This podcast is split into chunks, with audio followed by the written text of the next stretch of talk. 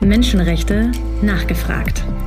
Der Interview-Podcast der politischen Meinung und der Konrad-Adenauer-Stiftung. Heute mit. Mein Name ist Knut Abraham. Ich bin seit 21 im Herbst äh, Mitglied des Deutschen Bundestages und äh, Vollmitglied im Auswärtigen Ausschuss mit Schwerpunkt Mittelosteuropa aber genauso auch ein volles Mitglied im Menschenrechtsausschuss und dem für humanitäre Hilfe. Und was mir sehr wichtig ist, ist auch die europäische Dimension, nämlich Mitglied der Parlamentarischen Versammlung des Europarates zu sein. Und apropos Europa auch der Europaausschuss äh, sieht mich als Stellvertreter und das alles zusammen ergibt vor allen Dingen einen außenpolitischen Schwerpunkt natürlich, äh, aber genauso vertrete ich wie jeder Abgeordnete die Interessen meiner Heimat. Ganz, ganz herzlichen Dank, Herr Abraham. Wir sitzen zusammen mit Blick auf das Brandenburger Tor im Matthias Erzberger Haus unter den ja, Linden. Ja. Und ich freue mich sehr, dass das Gespräch zustande gekommen ist. Wir haben in den letzten Monaten über viele Themen mit Ihnen schon unter vier Augen gesprochen und ja. einige Themen werden wir heute auch für den Podcast aufarbeiten. Aufgrund der Feierlichkeiten, die wir in den letzten Wochen hatten zum 70. Jahrestag des 17. Juni, möchte ich ganz gerne mit mit Ihnen über dieses Thema kurz sprechen, da Sie hierzu Gerne. auch äh, für die Unionsfraktion im Bundestag eine Rede gehalten haben. Wir haben ganz schreckliche äh, Umfragewerte, dass eigentlich nur noch sie, jeder siebte junge Mensch äh, weiß, etwas mit diesem Datum 17. Juni 1953 anzufangen. Das liegt bestimmt auch daran, dass es seit 1990 kein offizieller Feiertag, sondern nur noch ein Gedenktag ist, der nicht mehr arbeitsfrei ist. Meine Frage geht dahin, was würden Sie äh, sagen, was müssten wir tun, damit auch in 70 Jahren äh, in der deutschen Bevölkerung noch ein Bewusstsein dafür da ist, welche Bedeutung dieser 17. Juni für Deutschland hat. Und äh, eine europäische Dimension möchte ich damit verbinden, weil Sie sich auch schwerpunktmäßig mit Osteuropa beschäftigen in Ihrer Arbeit und in Osteuropa auch auf Osten waren als Diplomat. Mhm. Vom 17. Juni ausgehend hatten wir den Ungarnaufstand 1956, die Invasion in Prag 1968, dann äh, die Niederschlagung Niederschlagung der Solidarność-Gewerkschaftsbewegung 1980-81 in Polen bis hin zum Euromaidan gibt es eine Kette von Niederschlagungen von Freiheitsbewegungen in Osteuropa. Mhm. Äh, sollten wir nicht an ein gesamteuropäisches Gedenken aus, aus diesen Gründen äh, dieser Anlässe äh, denken und darüber sprechen? Ja, ja, vielen Dank. Lassen Sie mich vielleicht mal mit der, mit der zweiten Frage beginnen, weil das ein wirklich sehr interessanter Gedanke ist. Äh, diese Kette von Volksaufständen gegen die, die kommunistische Herrschaft in ganz Europa, in, in der Tat, die Deutschen hier in Berlin waren die ersten. Und ich glaube, dass das eine sehr gute Idee ist, äh, einen Tag äh, zu designieren, an dem man dieser Aufstände und auch des glücklichen Ausgangs gedenkt. Und mein Vorschlag wäre dazu, den 23. August zu nehmen. Denn der 23. August ist der Jahrestag des Hitler-Stalin- oder Molotow-Ribbentrop-Paktes, der markiert äh, die Teilung Europas vor dem und durch den Zweiten Weltkrieg, aber in der Folge dann auch. Und er ist etabliert in der, in der östlichen und mittleren Hälfte äh, Europas. Und das wäre mein Vorschlag, den 23. August äh, zum, zum Tag des Erinnerns an die Teilung Europas und damit auch die ähm, Aufstände dagegen äh, zu machen. Nun hatten Sie auch nach dem 17. Äh, Juni gefragt und das ist ähm, ein, ein, ein Punkt, der mir ebenfalls sehr am Herzen liegt. Und da muss man, glaube ich, etwas breiter ansetzen, ähm, denn äh, es ist insgesamt um die Kenntnis der deutschen Geschichte ab 45 nicht gerade gut bestellt. Das stelle ich äh, immer wieder fest und das ist eine Aufgabe äh, natürlich der Schulen, äh, aber ehrlich gesagt auch der Familien. Das Erinnern, wie war es in der DDR, wie war äh, es im geteilten Deutschland, dass darüber, dass darüber gesprochen wird, dass darüber äh, reflektiert wird. Also die Kenntnis der Geschichte und übrigens auch die Kenntnis der Geografie sind zwei Dinge, äh, die wir äh, wirklich massiv äh, nach vorne schieben müssen. Sie äh, haben selber gerade einen Vorschlag gemacht, äh, den 23. August ins Gespräch gebracht. Jetzt waren Sie in Reykjavik beim vierten Europaratsgipfel in der 74-jährigen Geschichte des Europarates, weil Sie auch in der parlamentarischen Sam Versammlung des Europarates sitzen. Haben Sie das Gefühl, dass die 46 Mitgliedstaaten, äh, dass die Interesse daran haben, auch sich kritisch mit der eigenen Geschichte auseinanderzusetzen? Sind die Transformationsprozesse in den meisten Staaten des ehemaligen Ostblocks so weit vorangeschritten? Also äh, zunächst einmal die Reise nach Island habe ich nicht unternommen. Ich war aber in der Vorbereitung des Gipfels äh, äh, massiv beteiligt. Die Aufarbeitung in den Staaten ist sehr unterschiedlich. Sehr, sehr unterschiedlich. Aber der Europarat, und das ist ja ein Instrument, äh, gerade mit Menschenrechtsschwerpunkt. Der Europarat ist das Forum, wo sich alle Regeln unterwerfen, was die Menschenrechte betrifft, ähm, die zwar nicht nach hinten schauen, aber nach vorne. Wer im Europarat Mitglied ist, der muss sich an die Regeln halten und das ist allein schon ein Garant, dass es mit den Menschenrechten stimmt. Wir müssen jetzt aufpassen, dass auch die Urteile des Menschenrechtsgerichtshofs umgesetzt werden in allen Mitgliedstaaten, aber das ist ein, ein neues Thema. Wir haben noch nicht über Russland gesprochen. Ja. Russland ist nicht mehr Mitglied im Europarat. Ja, Gott sei Dank. Und äh, Russland äh, hatte auch schon 2014 das Stimmrecht entzogen bekommen nach ja. der äh, Annexion der Krim. Ähm, welche Sanktionsmöglichkeiten hat der Europarat unterhalb dieser Schwelle? Weil es gibt ja viele Länder, die sich beispielsweise nicht an die Europäische Menschenrechtskonvention halten, dem Herzstück des Europarates und die auch äh, die äh, Urteile des Europäischen Gerichtshofs für Menschenrechte auch nicht so umsetzen, wie sie es umsetzen müssten. Mhm. Welche Sanktionsmöglichkeiten gibt es da? Also zunächst einmal ist es ja so, dass wenn Bürger beklagen einen Menschenrechtsverstoß, sie zunächst einmal äh, ihren nationalen äh, Gerichtsweg gehen und wenn der erschöpft ist, steht es den Bürgern frei, sich an den Europäischen Menschenrechtsgerichtshof zu wenden. Und das funktioniert ja in der absoluten Mehrheit der Fälle auch sehr gut. Eine Frage ist, ob man dann immer recht bekommt, aber diese Fälle werden behandelt. Sollten Staaten sich nicht an die Urteile des Gerichtshofs halten, dann müssen Konsequenzen erfolgen bis eben zur äh, Verweigerung äh, der, der Stimmrechte. Denn wenn wir das hinnehmen, dann ruinieren wir das Menschenrechtsinstrument des Europarates. Ähm, vielleicht springe ich mal zu einem äh, Thema, äh, worum Sie sich auch kümmern, und zwar die Beitrittsperspektive des Kosovo ja. zum Europarat. Wir haben ja, wie gesagt, 46 Mitglieder und Kosovo ist in, dem, in der Wartestellung. Seit Richtig. einem Jahr Richtig. haben Sie den Antrag gestellt. Äh, was sind die nächsten Schritte und wie kann Deutschland das unterstützen, äh, dass das Kosovo beitreten wird? Ja, äh, für die Frage bin ich sehr dankbar, da ich die Mitgliedschaft des Kosovo im Europarat massiv unterstütze. Wir haben es mit dem Kosovo mit einem jungen Staat zu tun, aber mit einer funktionierenden Demokratie, mit einer bunten Medienlandschaft. Also all diese Kriterien stimmen.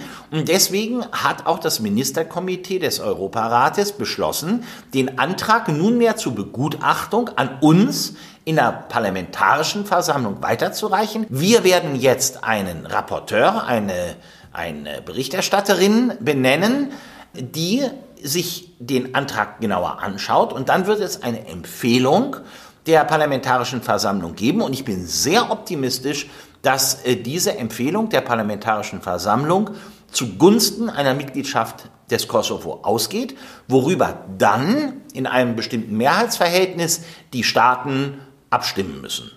Jetzt haben wir in dem Europarat einige Mitglieder, die miteinander in äh, schwierigen Verhältnissen sind. Armenien, Aserbaidschan, äh, ja. die Balkanstaaten, wozu Kosovo auch gehört, äh, ja. und ähm, weitere Staaten. Welche Funktion kann der Europarat, der sich ja in erster Linie um Menschenrechte, Rechtsstaatlichkeit kümmert, äh, auf dieser Ebene der Konfliktlösung eventuell erfüllen? Also zunächst einmal ähm, ist natürlich das Wichtigste, dass äh, wir hier europaweit geltende Menschenrechtsstandards haben. Das verhindert nicht, dass äh, Regierungen in äh, aggressive Handlungen äh, Nachbarn gegenüber äh, verfallen. Aber es ist allein schon eine wichtige Errungenschaft, dass im Europarat Vertreter auch verfeindeter oder gegnerischer Länder äh, Seite an Seite sitzen und miteinander sprechen.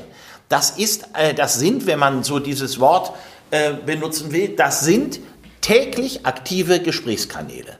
Und das findet statt, ohne dass man dazu extra einladen muss, sondern weil wir die Kriterien im Europarat haben. Das erlebe ich sehr deutlich in den gerade von Ihnen genannten Fällen.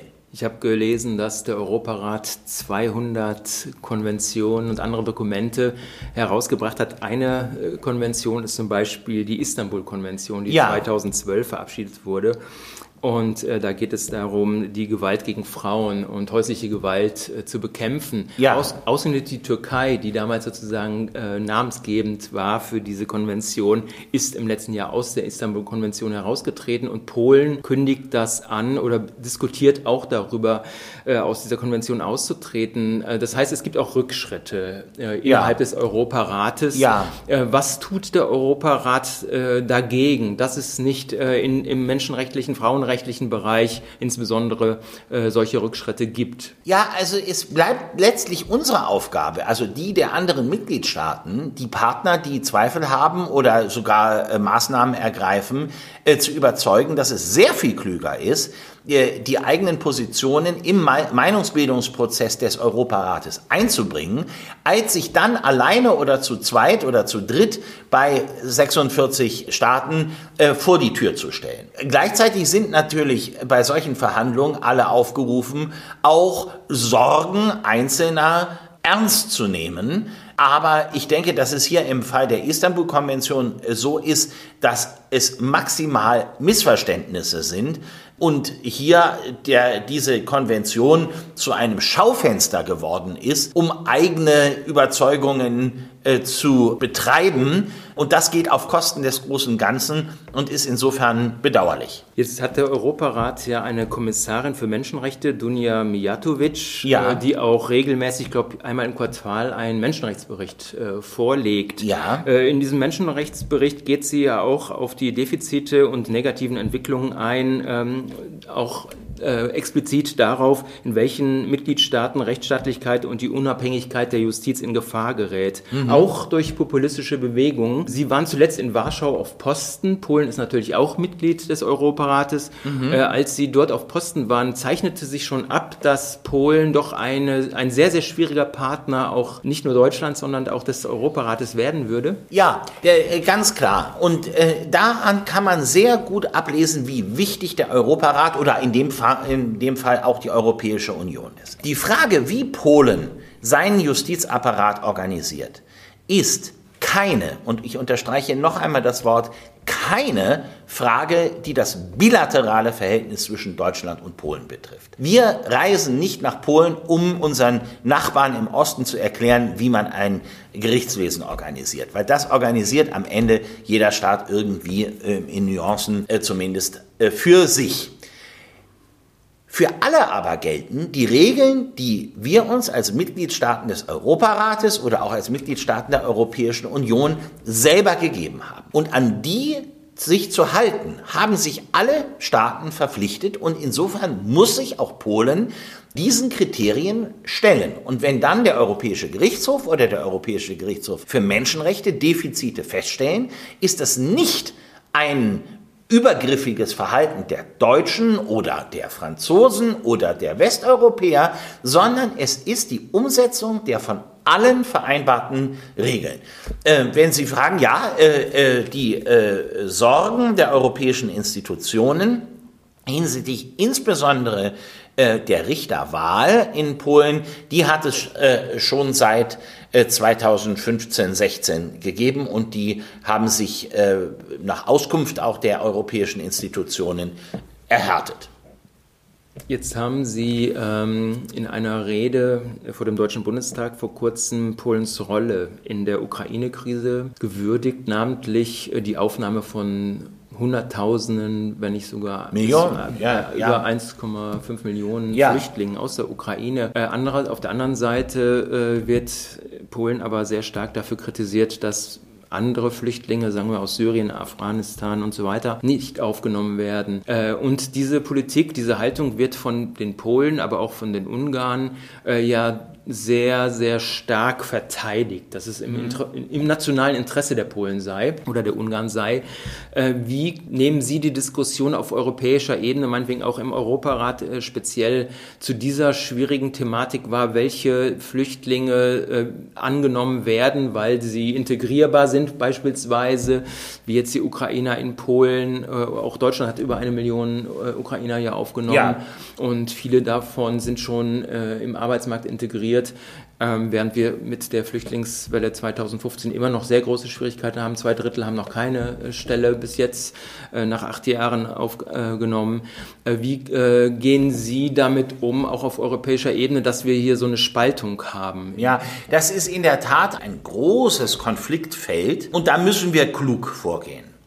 Äh, was bedeutet klug vorgehen? Ähm, wir, wir äh, müssen zunächst mal ganz klar definieren, worüber wir sprechen. Und hier müssen wir, und das ist in Deutschland wiederum oft zu schnell äh, beiseite gelegt, wir müssen uns klar werden, dass wir es mit unterschiedlichen Kategorien von Menschen zu tun haben, die hierher kommen. Wir haben es auf der einen Seite mit Kriegsflüchtlingen zu tun, im Moment sehr stark aus der Ukraine, die einen temporären Schutz in Deutschland, in Polen, in anderen Ländern suchen. Und dann haben wir es zu tun mit Menschen, die in der Regel aus wirtschaftlichen Gründen äh, sich auf eine Wanderung begeben, um äh, hier in Europa ein, ein neues Leben zu beginnen. Das ist legitim, aber wir müssen sehen, dass für beide Gruppen unterschiedliche Regeln gelten. Dazwischen kommen dann noch, weil Sie die Jahre 15, 16 angesprochen haben, natürlich das, äh, der Punkt, dass es auch Kriegsflüchtlinge aus Syrien gibt, die, wenn man mit ihnen spricht, auch ein Ziel haben, Schutz zu erhalten, um dann nach Hause zu gehen, sobald es möglich ist. Äh, und das ist ja hoffentlich auch der Fall. Und davon abgesehen eben noch einmal die, die, die Wirtschaftsmigration. Wir werden in Europa in diesem schwierigen Feld nur vorankommen, wenn es uns gelingt, ein gemeinsames Verständnis zu erreichen, wie wir mit beiden Gruppen umgehen. Und davon sind wir leider noch weit entfernt. Erleben Sie denn äh, die Debatten im Europarat, in der Parlamentarischen Versammlung in dieser Hinsicht als konstruktiv? Gibt es da solche Debatten, die äh, zu Ergebnissen führen? Ja, also der, da ist natürlich der Europarat tatsächlich eher ein Diskussionsforum, weil die, die entscheidenden Punkte werden natürlich äh, in der Europäischen Union äh, entschieden. Äh, die Frage eines Verteilungsschlüssels und, und ähnlicher, ähnlicher Dinge. Das ist eine ganze Kette an, an, an, an Punkten, die äh, bedacht werden muss. Ähm, äh, es ist auch die Frage, wie, wie Deutschland sich mit seiner Asyl- und Migrationspolitik weiterentwickelt. Ich will nur eins sagen, es ist auch, äh, auch eine vergebliche Mühe, Staaten irgendwie zwingen zu wollen, Migranten aufzunehmen, wenn es dafür in diesen Staaten keinen gesellschaftlichen Konsens gibt. Also das, das bleibt schwierig und der Europarat jedenfalls ist ein Forum, wo eben Diskussionen offen geführt werden können, gerade weil die Gesetzgebung nicht im Europarat erfolgt. Sie haben in einer anderen Bundestagsdebatte zum Thema Ukraine äh, über Nachkriegsszenarien gesprochen. Und ich fand das, ich fand das spannend, äh, dass Sie drei ganz große Themen eigentlich auf die Agenda gesetzt haben. Da war einmal das Thema Sicherheitsgarantien für die Ukraine, ja. wie die aussehen könnten. Äh, dann die Verurteilung von Kriegsverbrechern, äh, die ja in unendlicher Zahl auch die Kriegsverbrechen äh, zutage getreten sind, bereits jetzt. Und dass Russland, äh, das haben Sie gesagt, äh, auch äh, zum Wiederaufbau der Ukraine einen Beitrag leisten muss. Jetzt sind das nur Szenarien, aber wie würden Sie da als Abgeordnete des Deutschen Bundestages, wie würden Sie in der aktuellen Situation, wo wir alle nicht wissen, wie lange dieser furchtbare Angriffskrieg auf die Ukraine noch stattfinden wird. Wie würden Sie da konkrete Schritte definieren? Was muss die Politik tun? Ja, also ganz wichtig, vielen Dank für diese Frage. Ganz wichtig ist, äh, dass wir ein Instrumentarium schaffen, äh, vor, dem und mit dem Kriegsverbrechen untersucht werden können und Schuldige verurteilt werden können. Das ist etwas, was wir wirklich diesen unschuldigen Opfern äh, eben schuldig sind Ähm, dazu bedarf es wahrscheinlich einer Sonderkonstruktion, da äh, die Vereinten Nationen, wo idealerweise so ein Sondertribunal angesiedelt werden würde, wahrscheinlich nicht äh, von den Entscheidungsprozessen her in der Lage sein wird, das zu realisieren. Also müssen wir zu einer anderen Konstruktion kommen. Da gibt es mehrere Modelle, aber wichtig ist, dass wir bald und sichtbar Anklage erheben gegen die uns namentlich bekannten Kriegsverbrecher, und zwar vom kleinen Gefreiten bis hoch zum politisch Verantwortlichen. Deutschland hat sich ja sehr, sehr äh, stark jetzt auf äh, die Seite der Ukraine gestellt natürlich. Wie sehen Sie die aktuelle Debatte auf der Ebene der Europäischen Union? Wir haben im Juni 2024 äh, die nächsten Europawahlen. Glauben Sie, dass das Thema eine große Rolle im Wahlkampf spielen wird und wie, wie viel Konflikt ist mit diesem Thema verbunden? Ja, also der Krieg gegen die Ukraine ist ja in in, in vielen Aspekten der dominierende Faktor. Ja, das ist ja nicht nur die Flüchtlingssituation, äh, es betrifft die Energieversorgung Europas, es betrifft die Märkte, äh, es betrifft äh, die Außenpolitik, es betrifft die Zeitenwende in der Verteidigungspolitik. Also ganz sicherlich wird der Krieg und seine Auswirkungen ein, ein dominantes Thema sein.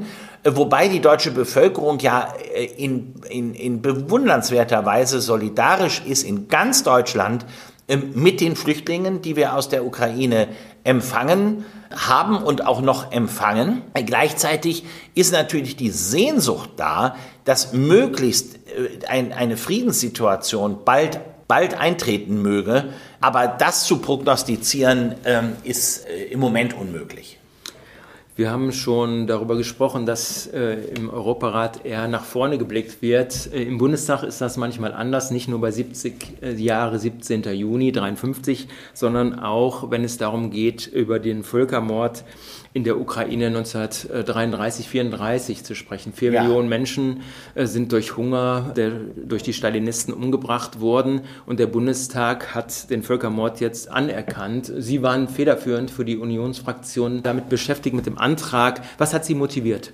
Ich habe mich schon seit vielen Jahren mit dem Holodomor, mit dem Hungertod äh, der Ukrainer äh, beschäftigt. Und es war nun so, dass es eine, eine Petition gab an den Deutschen Bundestag, diese äh, Ereignisse als Völkermord anzuerkennen. Und meine Kollegin Sabine Weiß äh, machte mich auf diese anhängige Petition aufmerksam und dann haben wir die Initiative ergriffen, haben eine Resolution geschrieben und haben dann die Regierungsfraktionen kontaktiert, die dann ihrerseits einen Text vorgelegt haben, über, über den wir verhandelt haben und den wir dann am Ende äh, verabschiedet haben.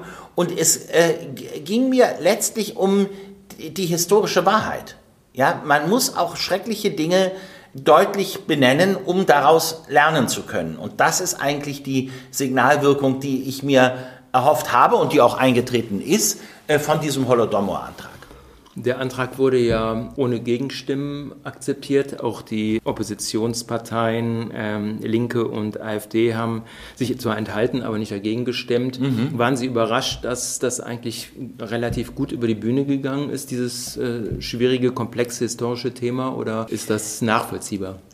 Äh, in der Situation eines Angriffskrieges gegen die Ukraine mit Ereignissen, die an Völkermordszenarien erinnern, was wir eben jetzt erleben, war es für mich dann am Ende keine Überraschung, dass dieser Antrag eben de facto einstimmig durchgegangen ist. Aber dieser Antrag ist ja nicht nur einfach ein, ein, ein Plakat, ein, eine Schlagzeile, sondern er verpflichtet uns auch die Lehren aus diesen Ereignissen in der täglichen Politik äh, zu verfolgen. Äh, und daher äh, gerate ich ja immer wieder in Auseinandersetzungen, etwa mit der AfD, äh, die eben Putin unterstützt.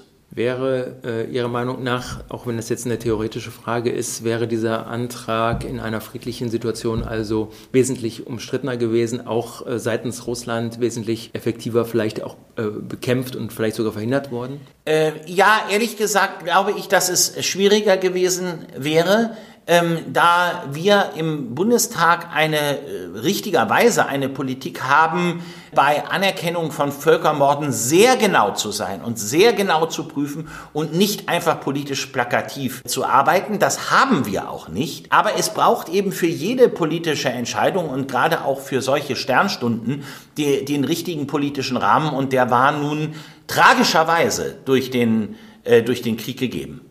Wir haben schon besprochen, dass Russland äh, im letzten Jahr aus dem Europarat ausgetreten ist und damit dem, dem eigenen Ausschluss zuvorgekommen ist. Belarus ja. ist gar nicht Mitglied Nein. im Europarat, trotzdem in dem aktuellen Angriffskrieg gegen die Ukraine ein wichtiger Akteur. Sie haben auch in einer Rede dazu Stellung genommen und sich, äh, was ich sehr bewegend fand, sich an die Opposition, an die Gesellschaft in Belarus gewandt, äh, zur Einheit aufgefordert. Äh, was, ja. was ich aber, was ich aber auch be sehr beeindruckend fand, dass sie ganz klare Worte auch an die Folterer äh, in Belarus gerichtet haben, die sich ja tagtäglich verschulden gegenüber den belarussischen ähm, Oppositionellen. Und sie haben gesagt, wir kennen ihre Namen, sie werden angeklagt werden. Wie stellen Sie sich das im Fall von Belarus vor, dass, dass dort auch äh, eine Verantwortlichkeit ja. der aktuellen, des aktuellen Regimes tatsächlich umgesetzt werden kann? Ja, also das muss man in, in zwei Teilen betrachten. Das eine ist, dass wir jetzt jetzt mit Hilfe der belarussischen Opposition des Exils die Dokumentationen erstellen. Ja, das ist Aufgabe der Belarussen selbst. Das, wenn ich sage wir, meine ich damit alle Friedens, äh, Friedens- und freiheitsliebenden Menschen. Also die Aufarbeitung der Verbrechen in Belarus ist eine Angelegenheit der, der Bevölkerung dort. Aber das, was man jetzt machen kann, während dieses Regime noch an der Macht ist, ist alles zu dokumentieren. Die Namen, die Verbrechen, die Opfer, all das zu dokumentieren. Und dann wird es Aufgabe einer unabhängigen Justiz sein, diese äh, Folterknechte und deren politischen äh, Leiter äh, zur Anklage zu bringen. So ähnlich wie wir das in Deutschland hatten durch diese Sonderstaatsanwaltschaft in Salzgitter, die die Namen der Folterer in den Stasi-Gefängnissen dokumentiert hat und dann nach der Wiedervereinigung ja auch zur Anklage gebracht hat. Eine äh, Frage Richtung diplomatischer Dienst. Sie sind vor genau 25 Jahren in den diplomatischen Dienst ja. der Bundesrepublik Deutschland eingetreten, 1998, also ein Vierteljahrhundert als Diplomat. Was haben Sie aus dieser diplomatischen Laufbahn für Ihre äh, heutige äh, Abgeordnetentätigkeit äh, vor allem mit Blick auf die Menschenrechtsorientierung der deutschen Außenpolitik mitgenommen? Danke für auch diese Frage. Ähm, ich habe vor allen Dingen erstmal eins mitgenommen, was vielleicht für einige der Zuhörerinnen und Zuhörer äh, überraschend ist, nämlich was für eine exzellente Reputation unser Land hat. Und der Ruf Deutschlands ist wirklich weltweit ein besonders guter. Und warum ist das so? Und das ist eben nicht zuletzt deswegen so, weil sich Deutschland in einem jahrzehntelangen Prozess mit Höhen und Tiefen seiner eigenen Geschichte und seinen eigenen dunklen Seiten gestellt hat. Das erleben Sie weltweit und das gibt uns auch eine moralische Autorität, nicht mit erhobenem Zeigefinger, aber doch schwierige Themen auch anzusprechen, weil wir doch sagen können, dass wir unsere dunklen Seiten bearbeitet haben und immer noch dabei sind, diese bestmöglich äh, zu, zu verarbeiten. Das ist etwas, was ich deutlich äh, mitnehme aus, äh, ja, in der Tat 25 Jahren Auswärtigen Dienst. Jetzt gibt es ja sehr viele äh, unterschiedliche menschenrechtspolitische Instrumente.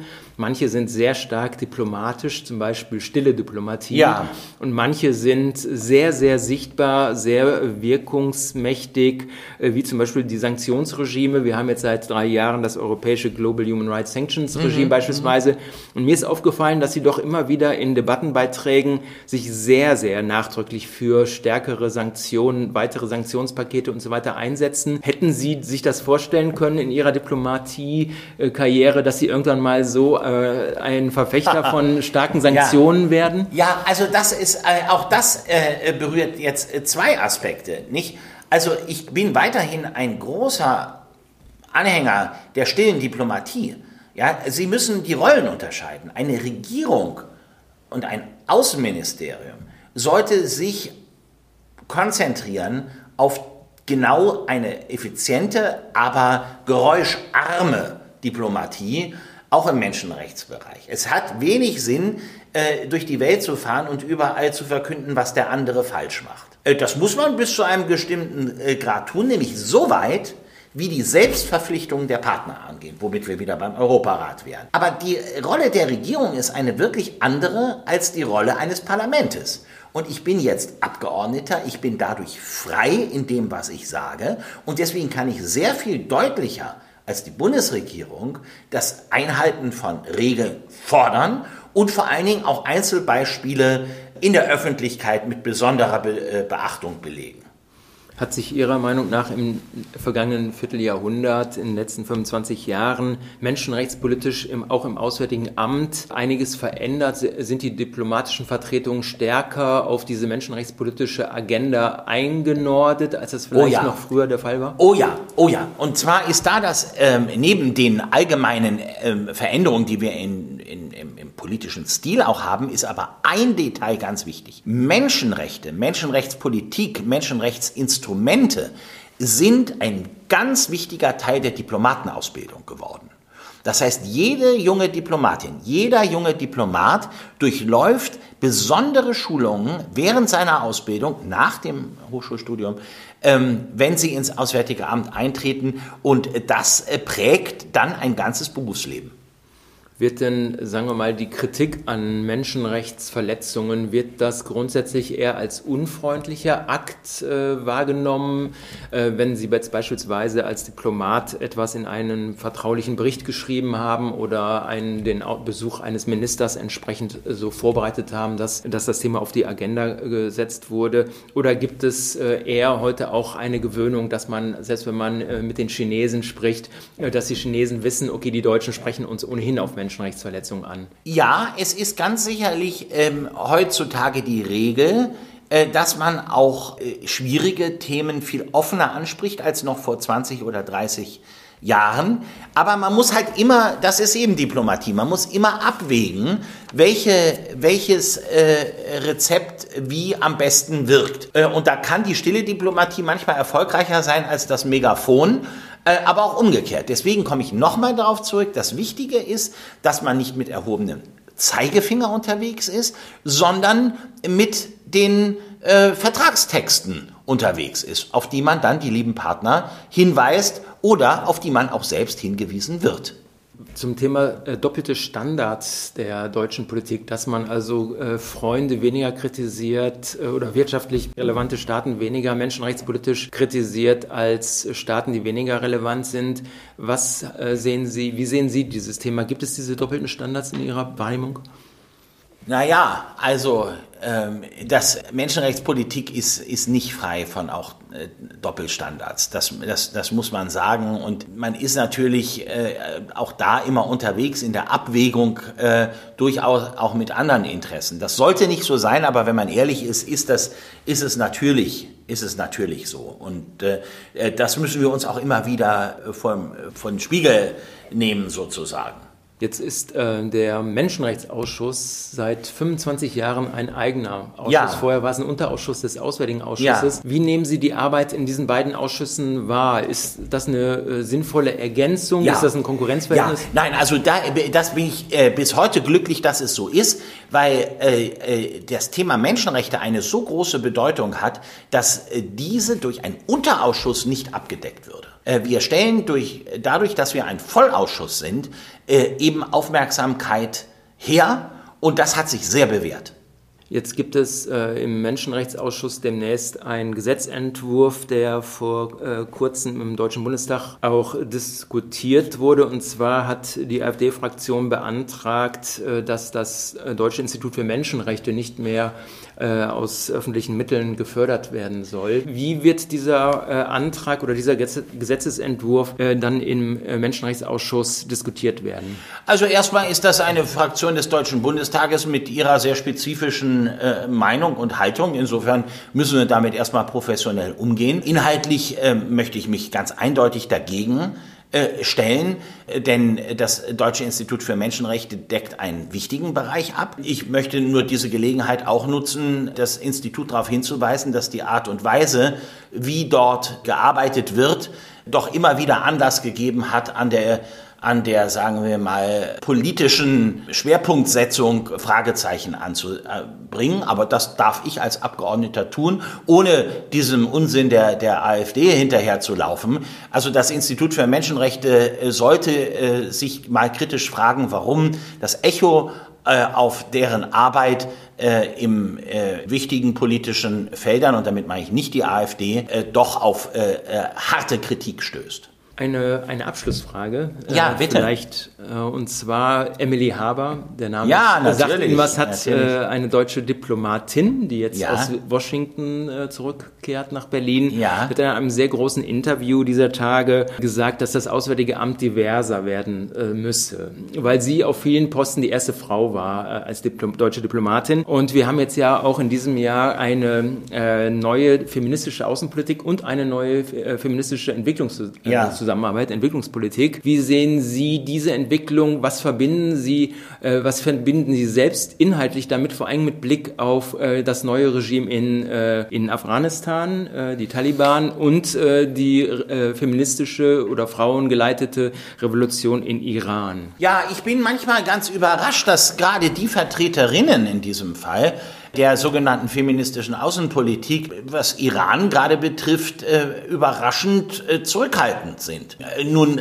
möchte ich Frau Baerbock und anderen nichts Böses unterstellen. Ich erlebe sie als durchaus sehr engagierte Außenministerin. Und ich muss Ihnen ehrlich sagen, dass die Menschenrechte in ihrer Wertigkeit doch im Grunde uns genug Möglichkeiten geben, eine menschenrechtsbezogene Außenpolitik zu machen, äh, in allen Bereichen. Ja, ich würde viel lieber eine menschenrechtsbezogene Außenpolitik machen als eine feministische Außenpolitik. Und mir ist auch völlig rätselhaft, warum man einen politischen Kampfbegriff, nämlich den des Feminismus, für eine solche Politik benutzt, weil man dadurch Widerstände äh, hervorruft, die man vermeiden könnte, wenn man nicht so einen politischen Kampfbegriff äh, benutzen würde. Und was das Auswärtige Amt betrifft, muss ich mich, glaube ich, mal mit Emily Haber, wenn sie dann zurück ist, demnächst unterhalten. Äh, ich erlebe das Auswärtige Amt als ausgesprochen divers, weil ja ganz viele Berufe äh, ganz viele Hintergründe äh, von den Kolleginnen und Kollegen dort abgedeckt werden